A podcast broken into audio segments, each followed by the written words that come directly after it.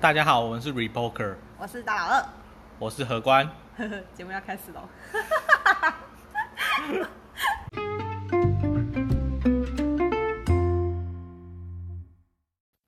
嗨，哎、开始了，对， 好，好，今天要聊的是，因为我最近身边很多人开始生小孩，然后有一天就无意中听到说要有人有朋友要帮他的小婴儿买保险，我就突然吓到想说，因为对我来讲保险是属于就是大人的事情，嗯然后没有听过要帮小孩婴儿就是刚出生的小 baby 保保险，然后刚好我们的何官是， 嗯保险嗯，这方面很有研究，所以我们今天就可以来跟他聊聊，就是呃，如果要保婴儿险的话，我们需要注意什么，或是有什么特别要跟我们讲的这样。其实我觉得也也也不用避讳啊，就是其实我的工作内容就是保险保险业务员，哦对，只是呃我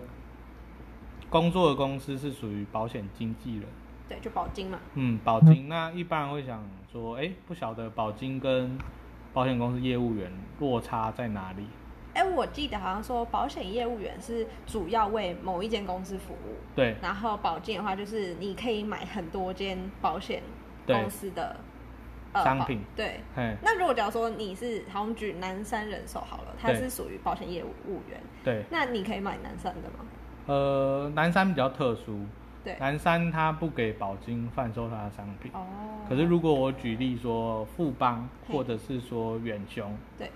嗯，那它这些商品基本上都可以。哦，对，好，这就是保保金跟保险业务员的差别。那一般来说，当然这是我主观观点啦，每个人可能有自己的看法。嗯，会会，我会认为说，呃，保金的业务员可能在呃分析商品或是看保险商品的时候相对中立一些。对，为什么呢？因为呃，这些公司的商品我大部分都能卖，对，所以我没有一定要讲谁的好话或是谁的坏话。对，那我可以挑我想要卖的去卖。对，哦，比如说我想要卖呃某邦人寿，或者嗯我想要买远雄人寿这样子，都都可以。然后比如说客户来问的时候，你就是就你所了解的部分去嗯、去贩售。对，那当然有一些人会说，哎、那你们保金这样子是是都挑佣金高的卖吗？或是啊保金业务员也有坏的怎么样的？会有这些疑虑吗？对，会有哎、会有吗？嗯，我觉得啦，呃，挑佣金高的卖，或者是呃你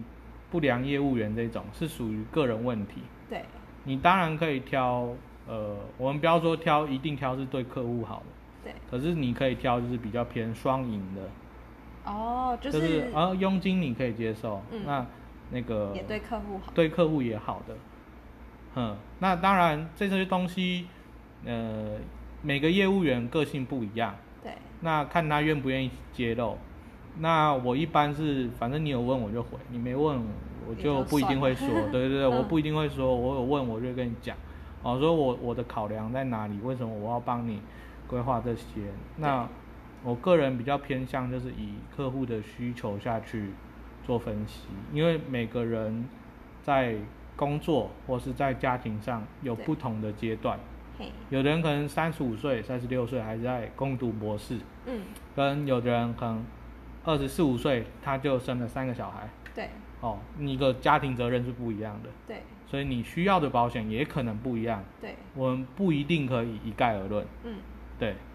大概是这样哎、子，可是我刚刚想到一个问题，就是嗯我之前有接触过，因为我身边比较多南山人寿的嗯朋友，那他就是我有向他询问过保险，他们只能卖寿险。对那假如说像呃，保险有分产险跟寿险嘛，对像男生只能卖寿险，就不能卖产险。那保金的话是只能卖产险，不能卖寿险吗？还是说都可以？应该这样子说啦，就是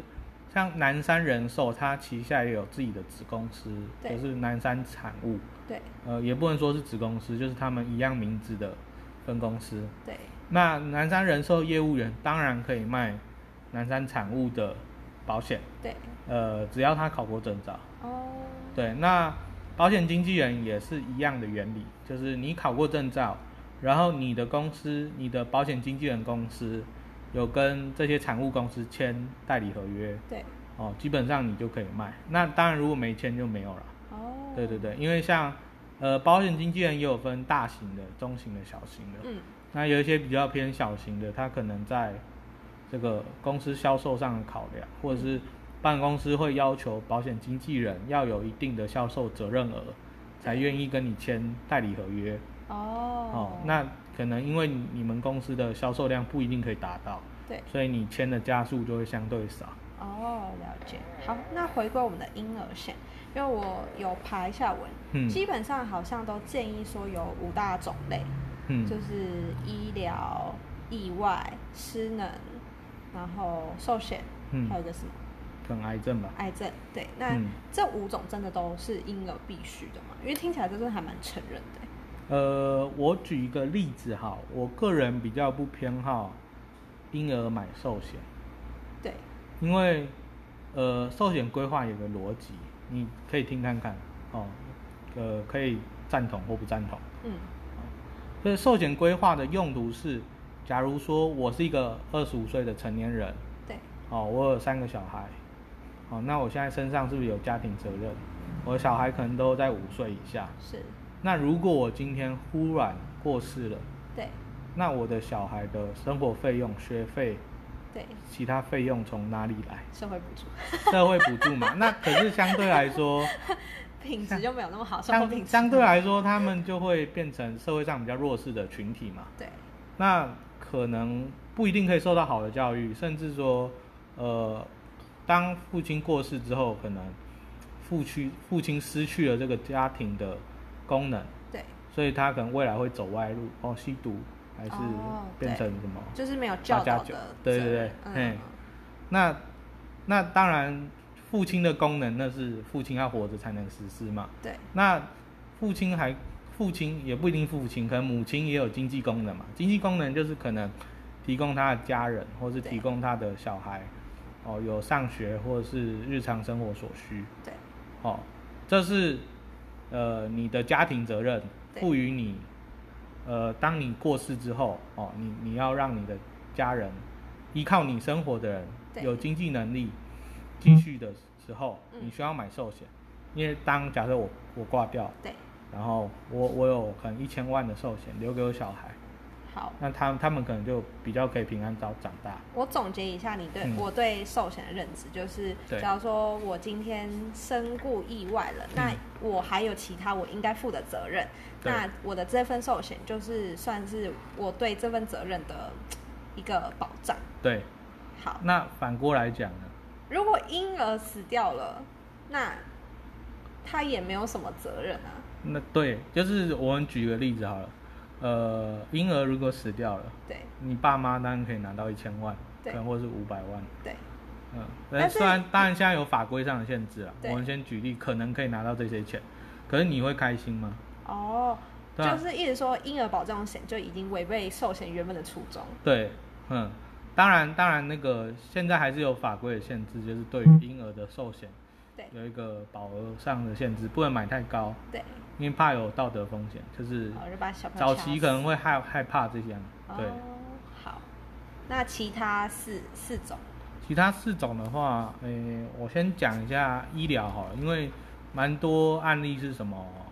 在幼稚园吃到乒乓球还是 什么，类似那种案例嘛，就是小朋友可能抓到什么就往嘴里塞，对，或然后哎是或是生下来其实本身就有病，嗯、对，嗯，或是被同学推，对嗯，呃，我先把分类从意外开始讲起好了。好，意外险大概有三个大，诶、三个大分类，三个小分类，嗯三个小分类。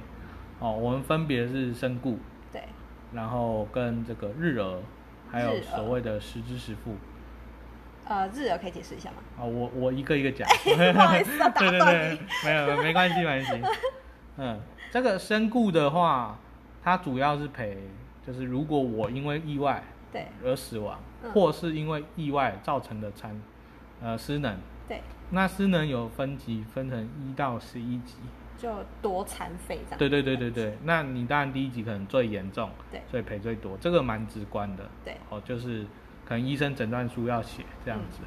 好，那日额呢？日额可能听起来有点文言文，嗯，其实就是所谓住院病房的费用啦。哦，就是当你住院一天，可能就是一千块，对或是一天两千块，对，这些就蛮单纯的。嗯，那当然，它还有另外一个赔法是只限定意外险的日额有赔的，对，就是通常意外险日额会赔骨折。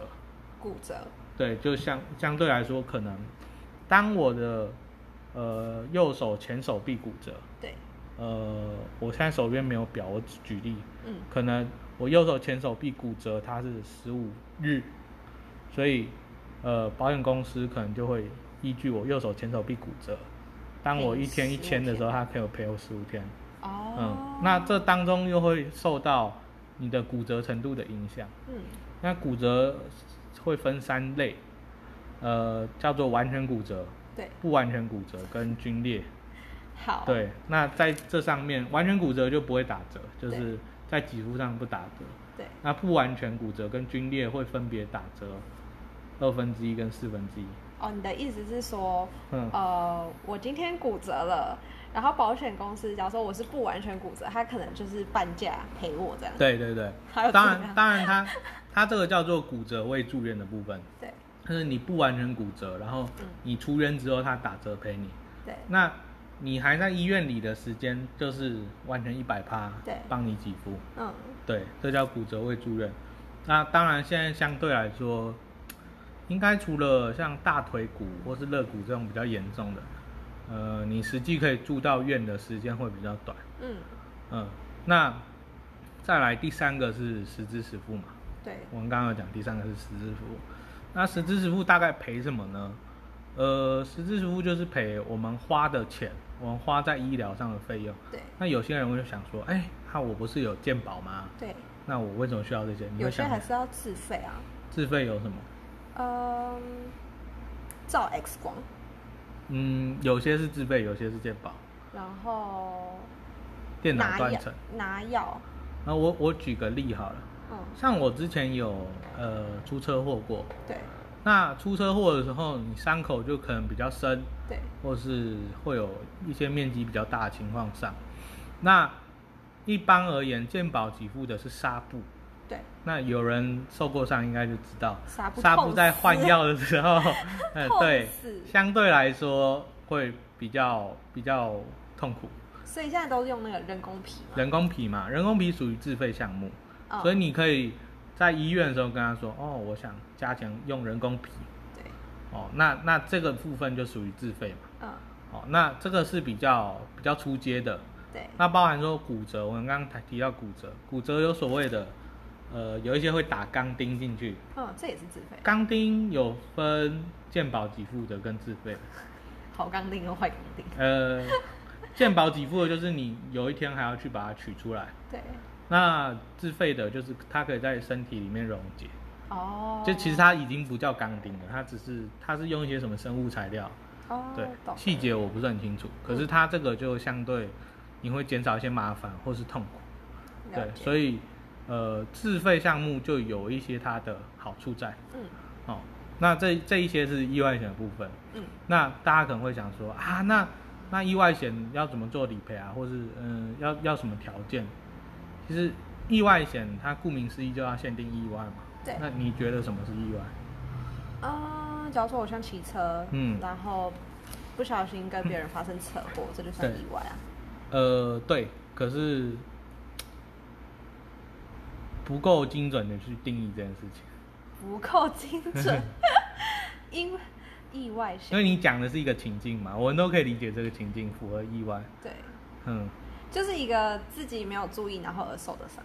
嗯这，样够精准了吧？ 好，没关系，就是呃，在保险法里面有规定，因为对毕竟我们签保险是属于一个合约，对那呃常常会有纠纷，我们先不说纠纷从哪里而来，对哦，那可能就是认知上的落差。对哦，所以我们要去看说，那认知落差到底到哪里？哦，那比如说意外这件事情的话，呃，保险法有精准定义，就是非由疾病引起的对，外来突发哦事故，抓得到重点吗？哦？非疾病引起，对，的外来事故。比如说我忽然心肌梗塞，这样算吗？不算，不算因为心肌梗塞是属于疾病。对，哦，那它当中还有两个要素，我们分三个要素，呃，非疾病的、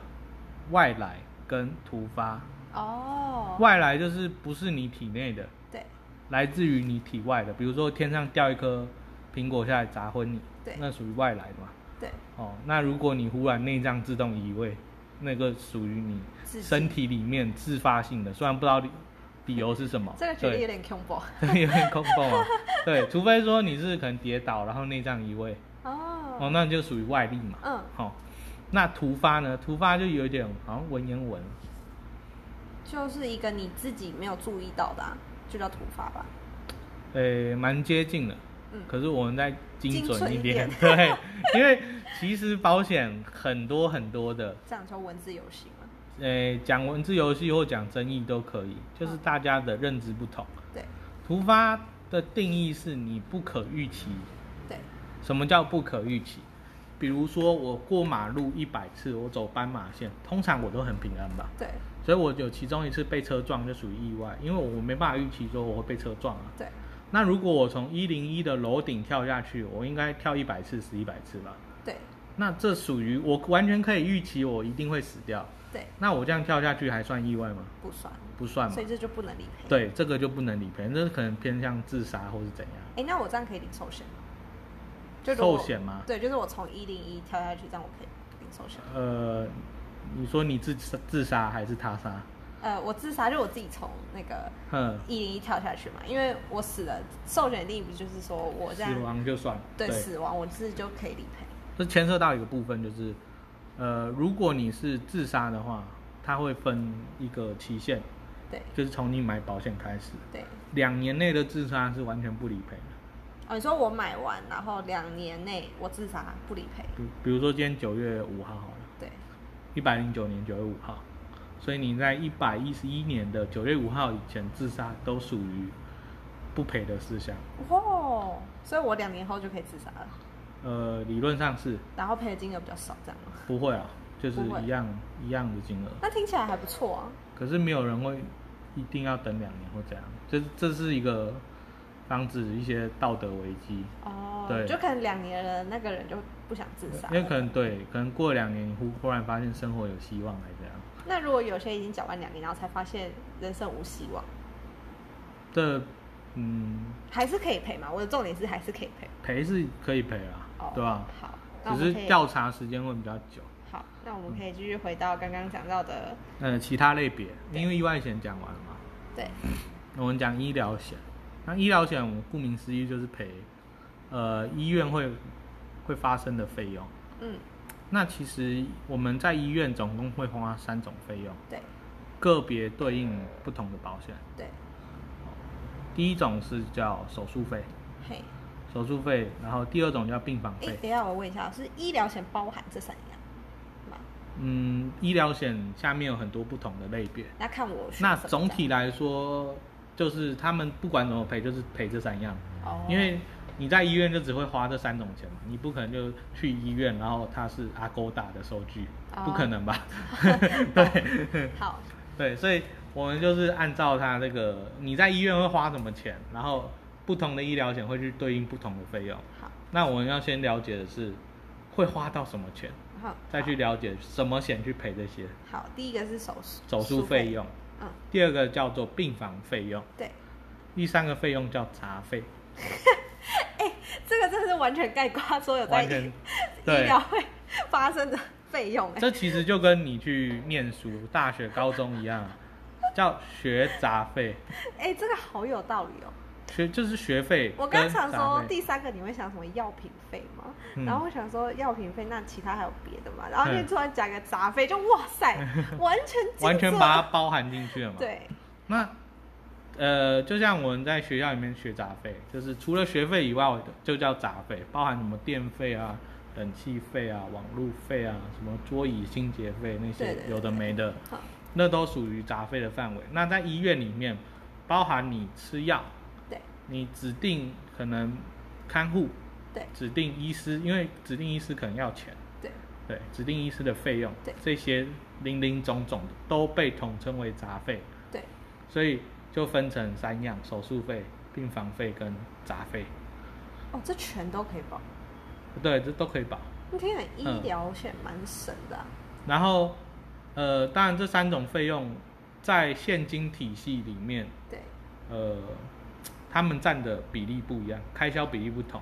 嗯呃，杂费差不多占六十四趴，嗯，就是如果你支出一万块，可能有六千四是杂费，对然后平均来说，病房费可能占二十一趴，对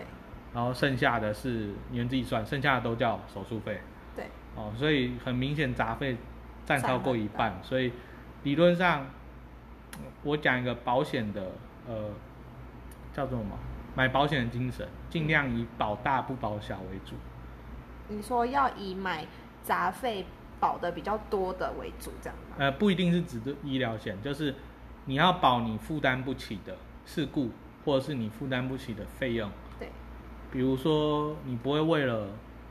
呃你感冒一百五挂号费去买保险，那没什么意义啊。对，虽然说你可能省了一百五，可是你就觉得还好。对，那可是如果说我得了重病，然后我住院或是怎样，我需要花到二十万、五十万、一百万的时候，你为这件事情买保险才有意义嘛？对，因为你可能负担不起。对，所以保大不保小也是针对这一块，就是如果你这三个只能买一个的时候呢，对，尽量先以偏好杂费为主。嗯，那呃，牵涉到现今台湾医疗体系的问题，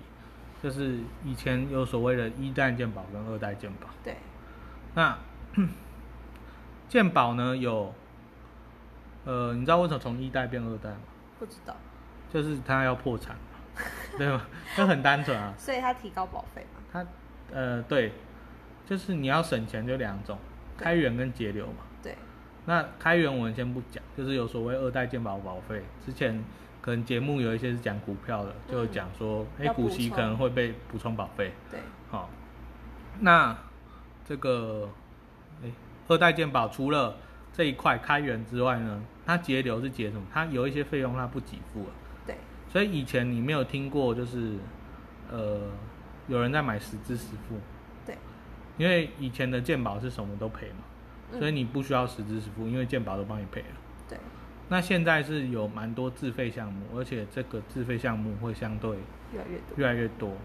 哦，包含说在二代健保以后有一个趋势就是，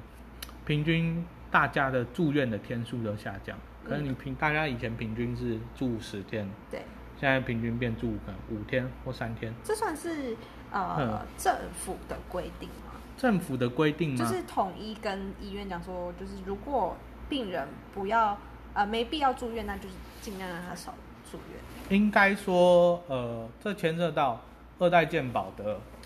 这个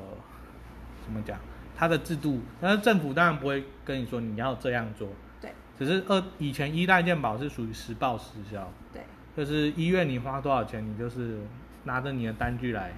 来健保局跟我核销，那反正我就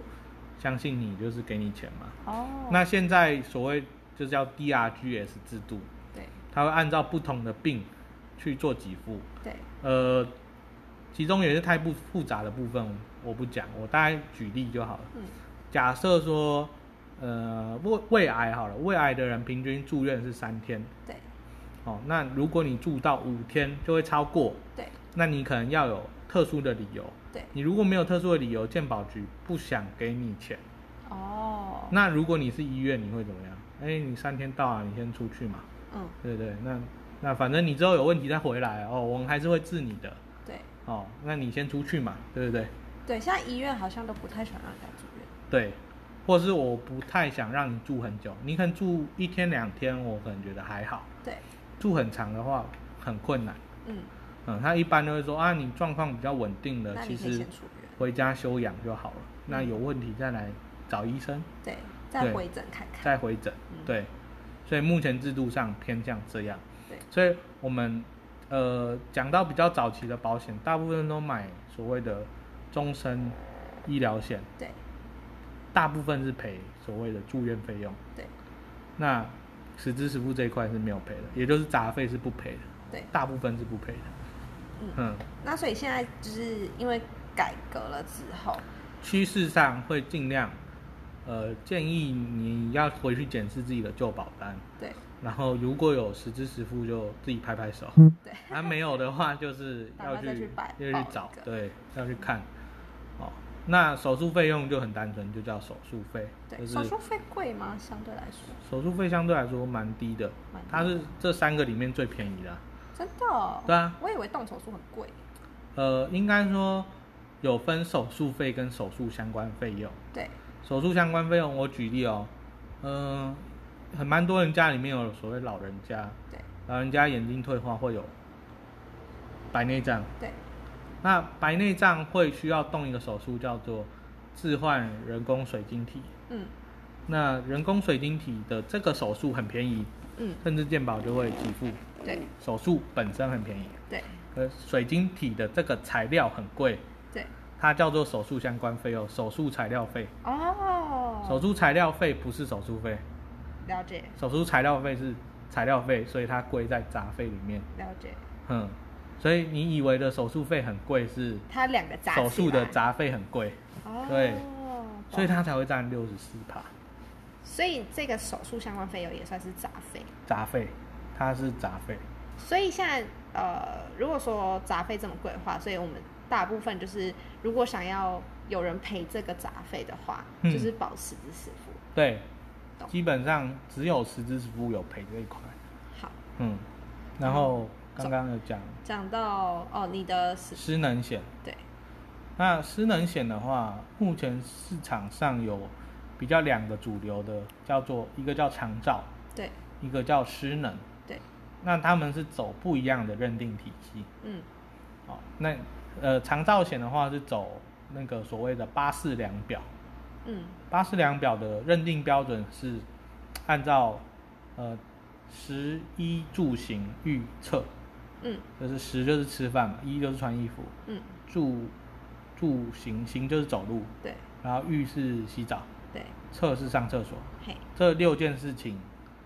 呃的行为能力，比如说你可以自主吃饭，对跟你需要别人帮你吃饭，对跟你需要别人喂你吃饭，对这三种对，哦，你去评估他的行为能力，这叫八十量表嗯哦。那他当然还有其他比较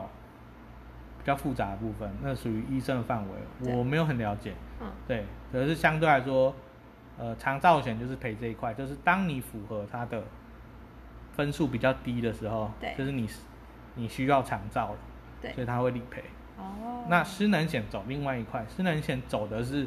失能等级表，就是我刚刚有提到的一到十一级对的看你不同猜等级的失能，对然后下去做理赔，那总共有七十九项。对对，哦，包含说什么手脚缺失啊，或者是嗯认知能力缺失，嗯比如说很常见的失智症，对年纪比较大的失智症，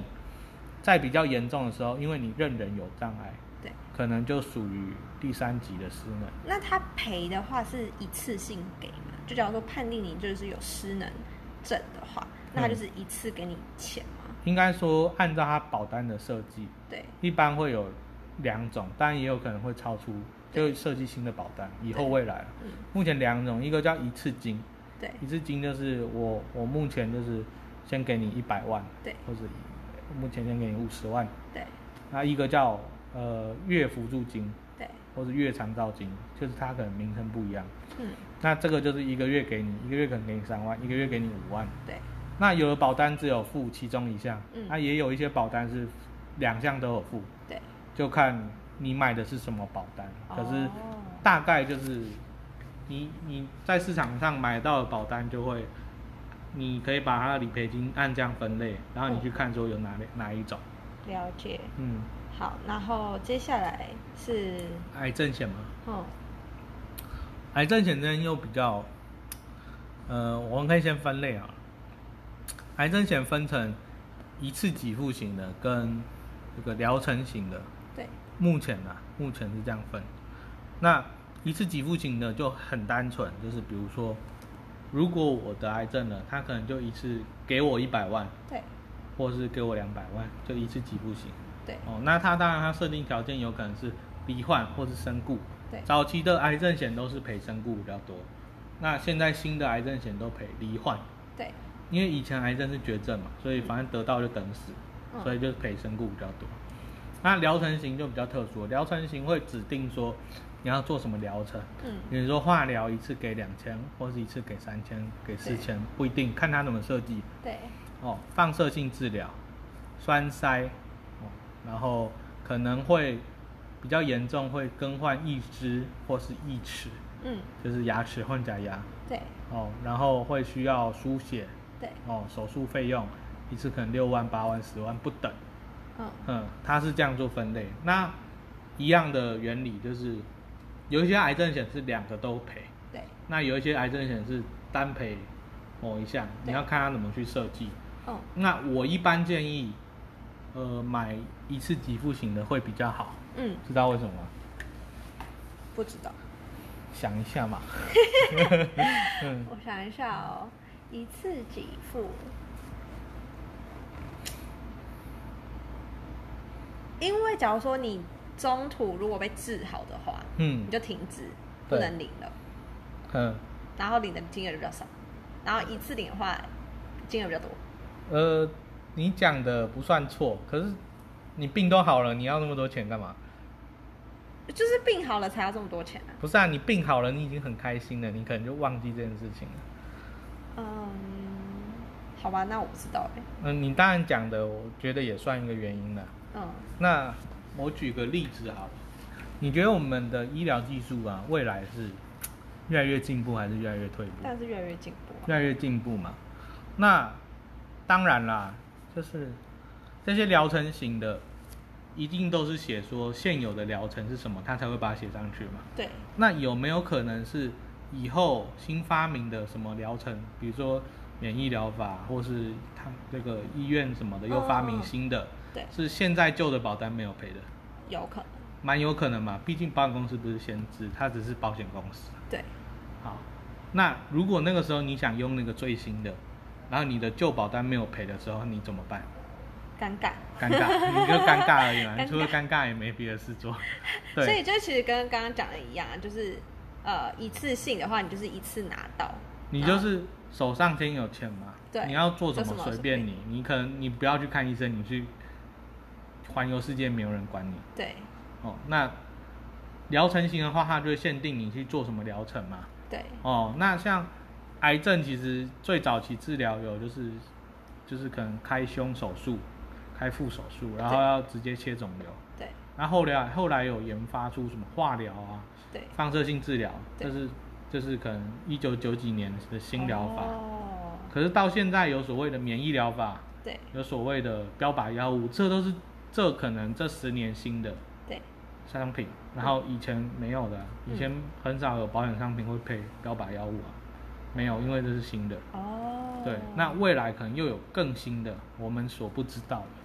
的，了所以建议一次性给付为主。我刚刚想要有问题，那如果假如说我有买医疗险，对然后又买寿险，那如果我后来因为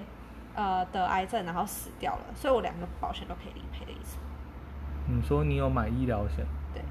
然后里面不是有保障哎医疗吗？就是有癌症的那个，哼，对。然后如果我有保寿险，对，那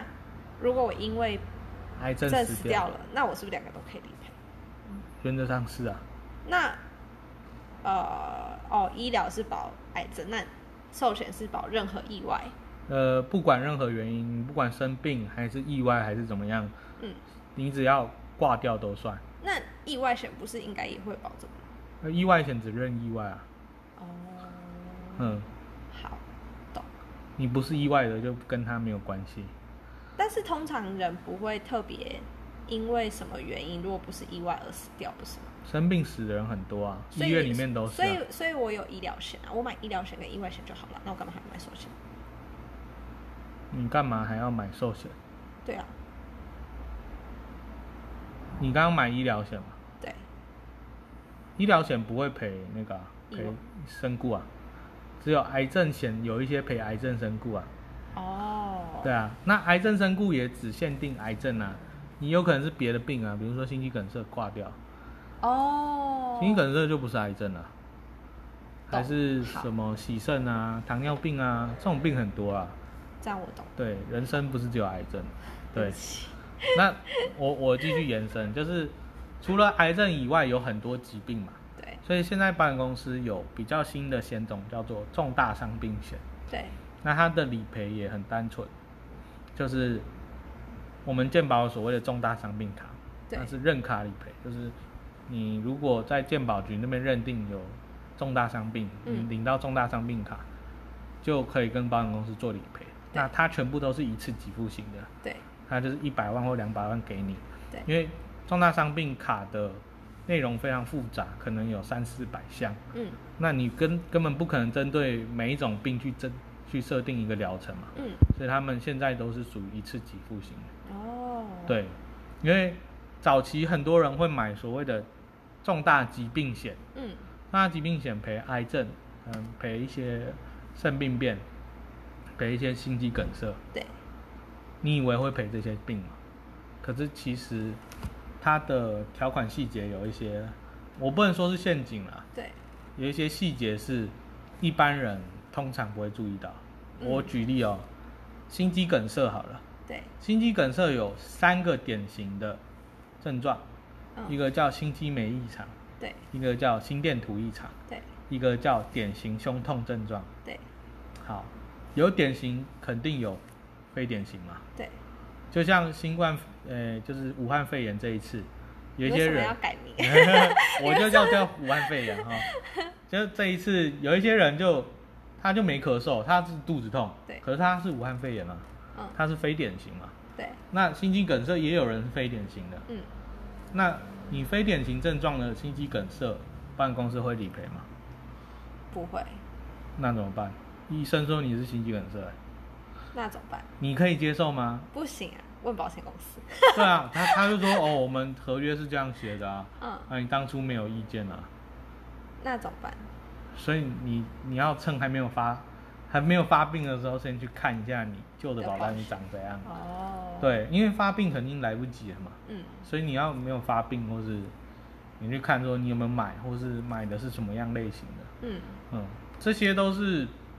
非常非常多早期的保单可能会有的一些需要注意的美感，嗯，然后可能大家现在没有注意到，好对，好，我们讲完，感觉好像讲到了成人险，我的宝宝呢？哦，宝宝 吗？没有啊，宝宝也适用这些情况。哦，所以宝宝没有特别，因为他是宝宝，所以就有什么特别的人会险生的种？病都差不多啊。那不是因为他是宝宝，然后可能呃生的病比成人更多嘛？因为他可能免疫系统没有这么好啊之类的，容易受伤啊，那我们生了这些病以后要去哪里？要去医院啊，那医院花到钱之后嘞？找保险公司理对啊，可是对啊，保险公司就赔你医院花的钱啊。哦，就是我们回到医疗险上面，医疗险目前我觉得就是泛用性比较强，嗯，嗯，它就是限定你住院或是手术，它就做理赔。对好、那那你当然不管它，它不管你什么病啦、反正你住院手术，它就赔。那买这些保险啊，越嗯早买越好吗？无无所谓早买好或是晚买好。如果如果呃这样说啊，我们反正都不是先知嘛。对，如果你可以预知说，哦，我这一辈子都不会生病，我对活到一百岁，我就是那种躺在床上，然后就自己睡一睡死掉那一种，嗯那你完全你可以确定这件事情的话，我会说啊，你一辈子都不需要买保险，这样很棒，对哦，你这样可以省很多钱。可是如果说你不知道说你会不会有一天车祸啊，还是疾病什么的，嗯呃，你可能就需要买保险，尤其是当这些病或是这些意外的后果你没办法承担的时候，嗯，比如说你可能断两只脚，对然后你就不能工作，对。然后你可能就没钱，那你可能就需要买保险。因为我会这样问，是因为我嗯在、呃婴儿险这个部分有爬文，就是有些人会有建议的年龄，就像是说怀孕前几嗯个月保，或是说生小孩之后立马，或是隔了几年之后再保。嗯，嗯我我想一下怎么讲。呃，保险是这样设计的，呃，一般有分终身型的跟一年一约型的。对，终身型的就很单纯，就是你缴可能缴个二十年，你缴它就二保十。年，然后它保保障障你终身。对那一年一约型的，就是你可能从零岁买到七十岁，买到八十岁。对，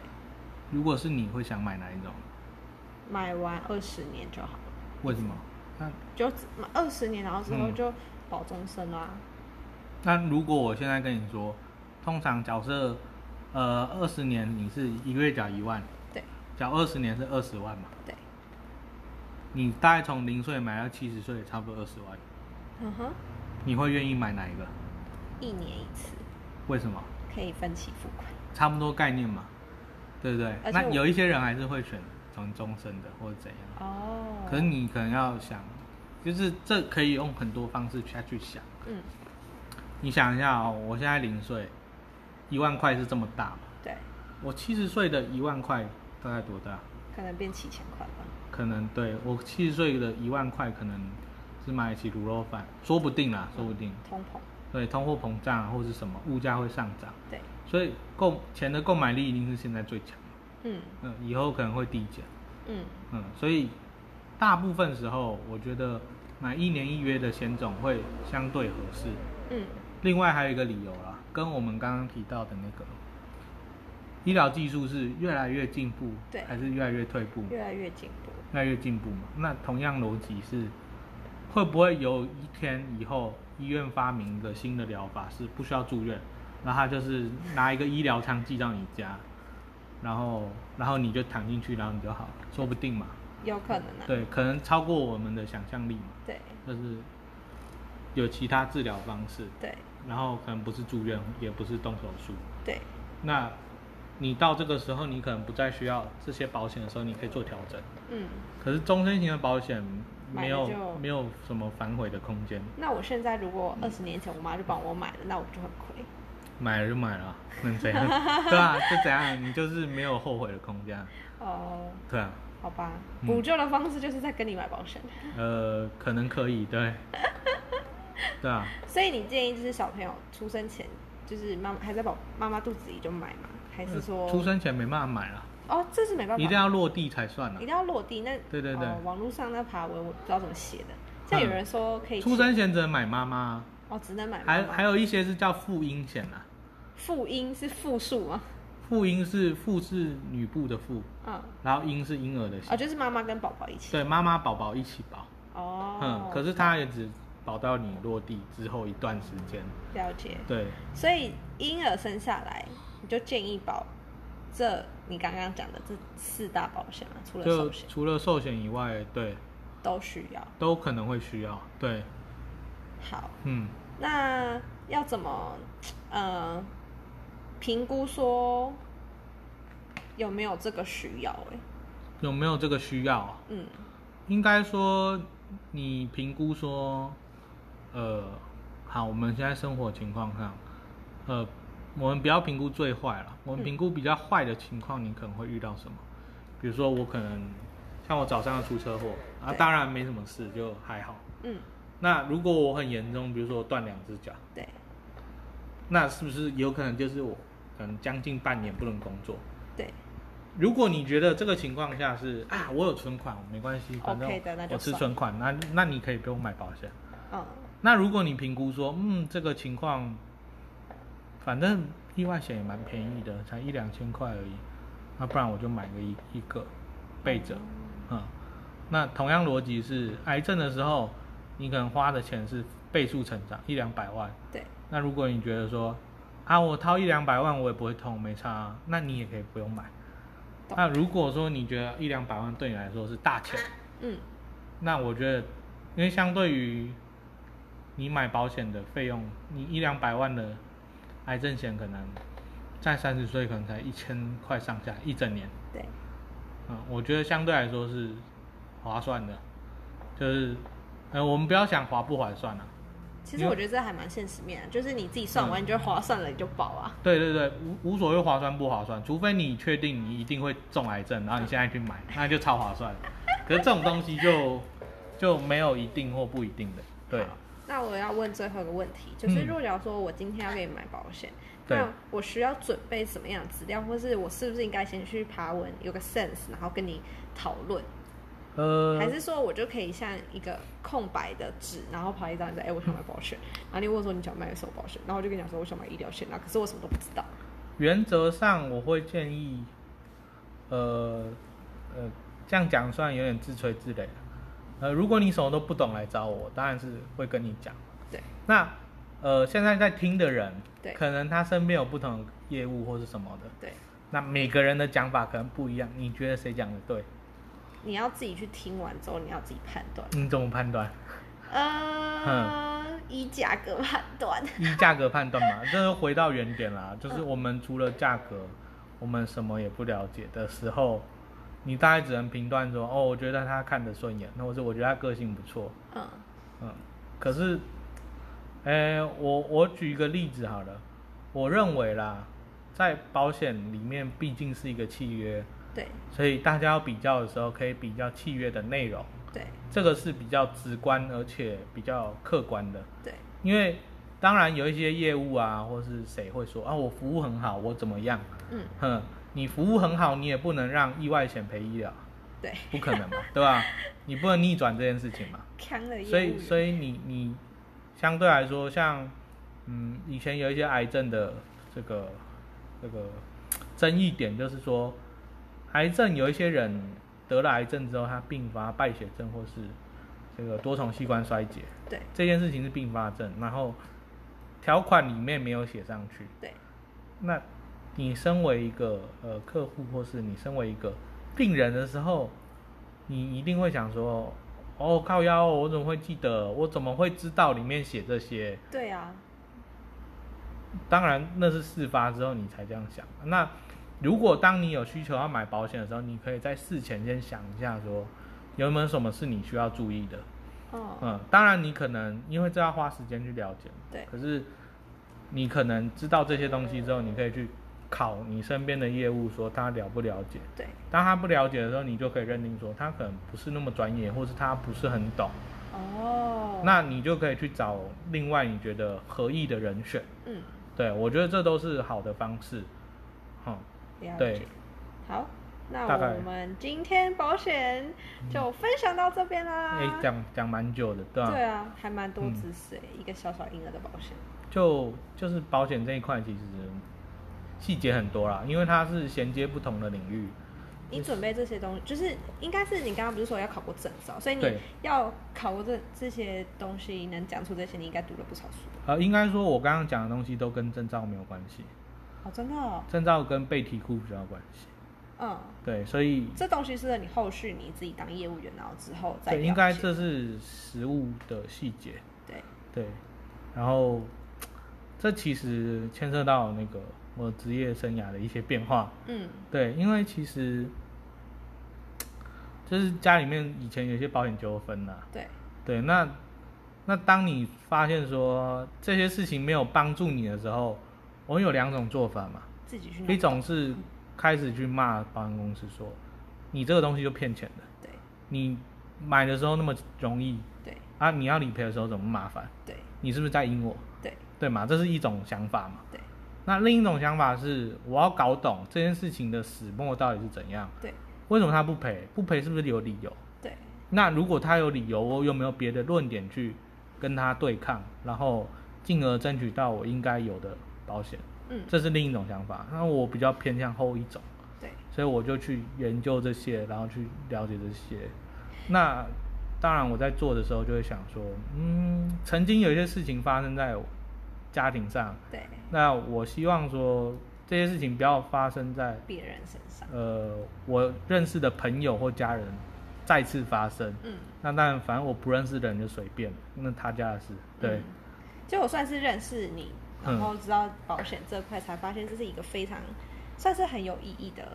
工作。但是对因为近年就是你知道加入保险业的人越来越多，然后有些就是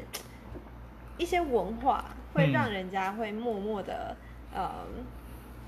把这个行业的标准啊什么的拉低了一点。嗯，对，但是其实凭良心讲，这是一个非常有意义的职业。嗯，对，可是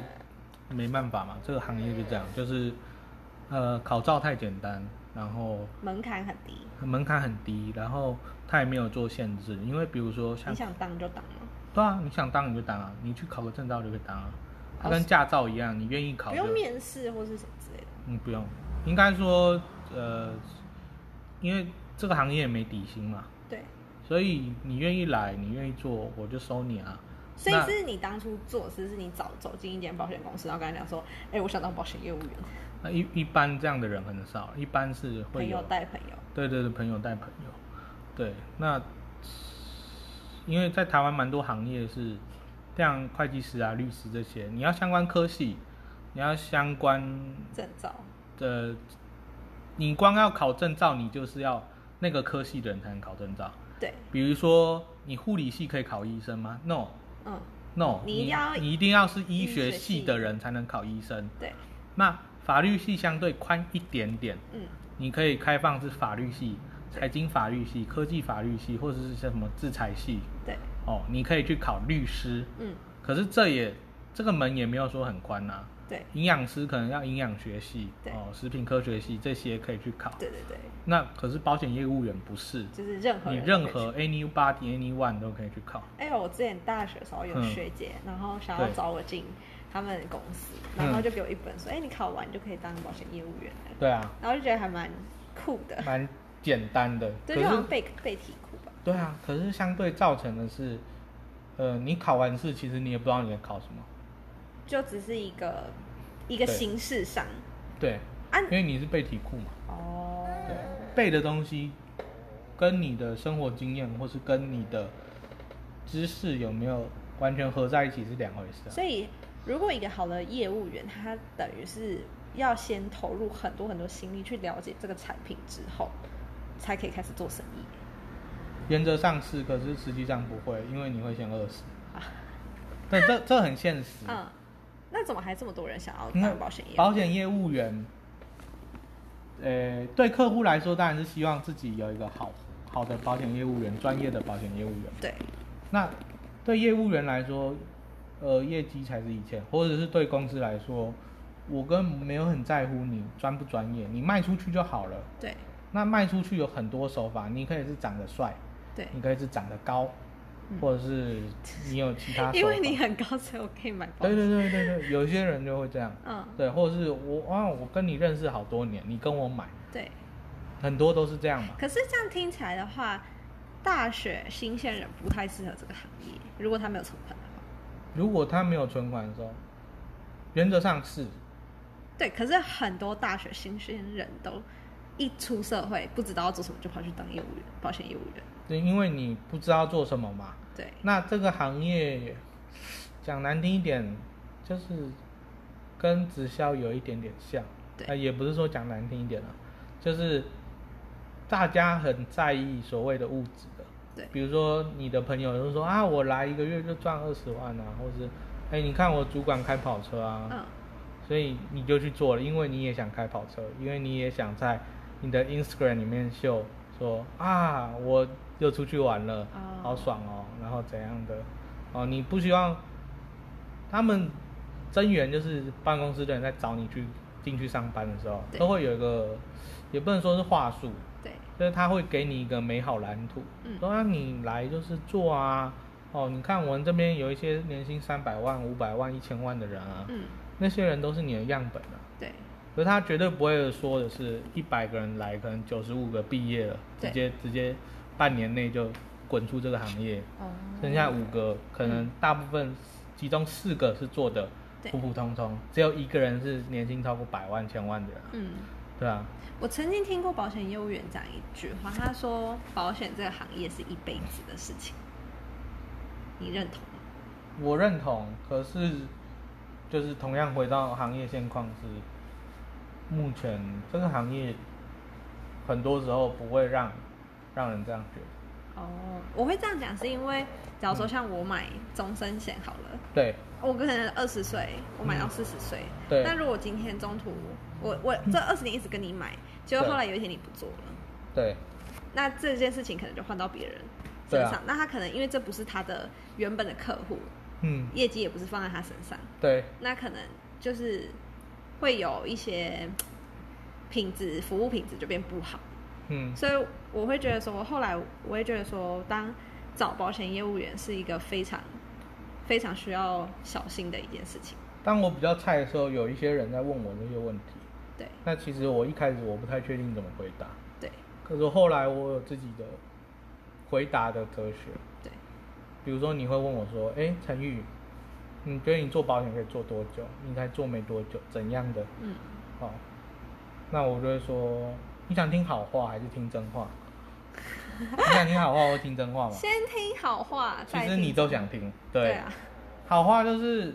我可以跟你保证，我会做一百年，做到我死掉，除非我提早车祸。然后永远服务你，对，永远服务你，然 后你完全不用担心。嗯，好话就是屁话啦。对，嗯，那另一个层次叫做真心话嘛，嗯真心话就是，呃，我的个性是，即使我不在这个行业里面，我希望我跟你还是朋友，或者还是家人，还是亲戚。就有这，所以，当你还是我的亲戚、我的朋友、我家人的时候，嗯，呃，即使我不是在这个行业工作，我也会帮你。嗯，即使我从一开始就没有在保险业工作的时候，当我有这份知识，我就会协助你。哦，那当然，你相不相信这句话是是是你自己的自由。可是我我就讲到这边，嗯，对我的个性是这样。对，那如果你对这个个性买单的话，你可以相信我。好，对，谢谢， 好啦，今因为时间长度的关系，我们今天就到这啦，拜好拜，拜拜。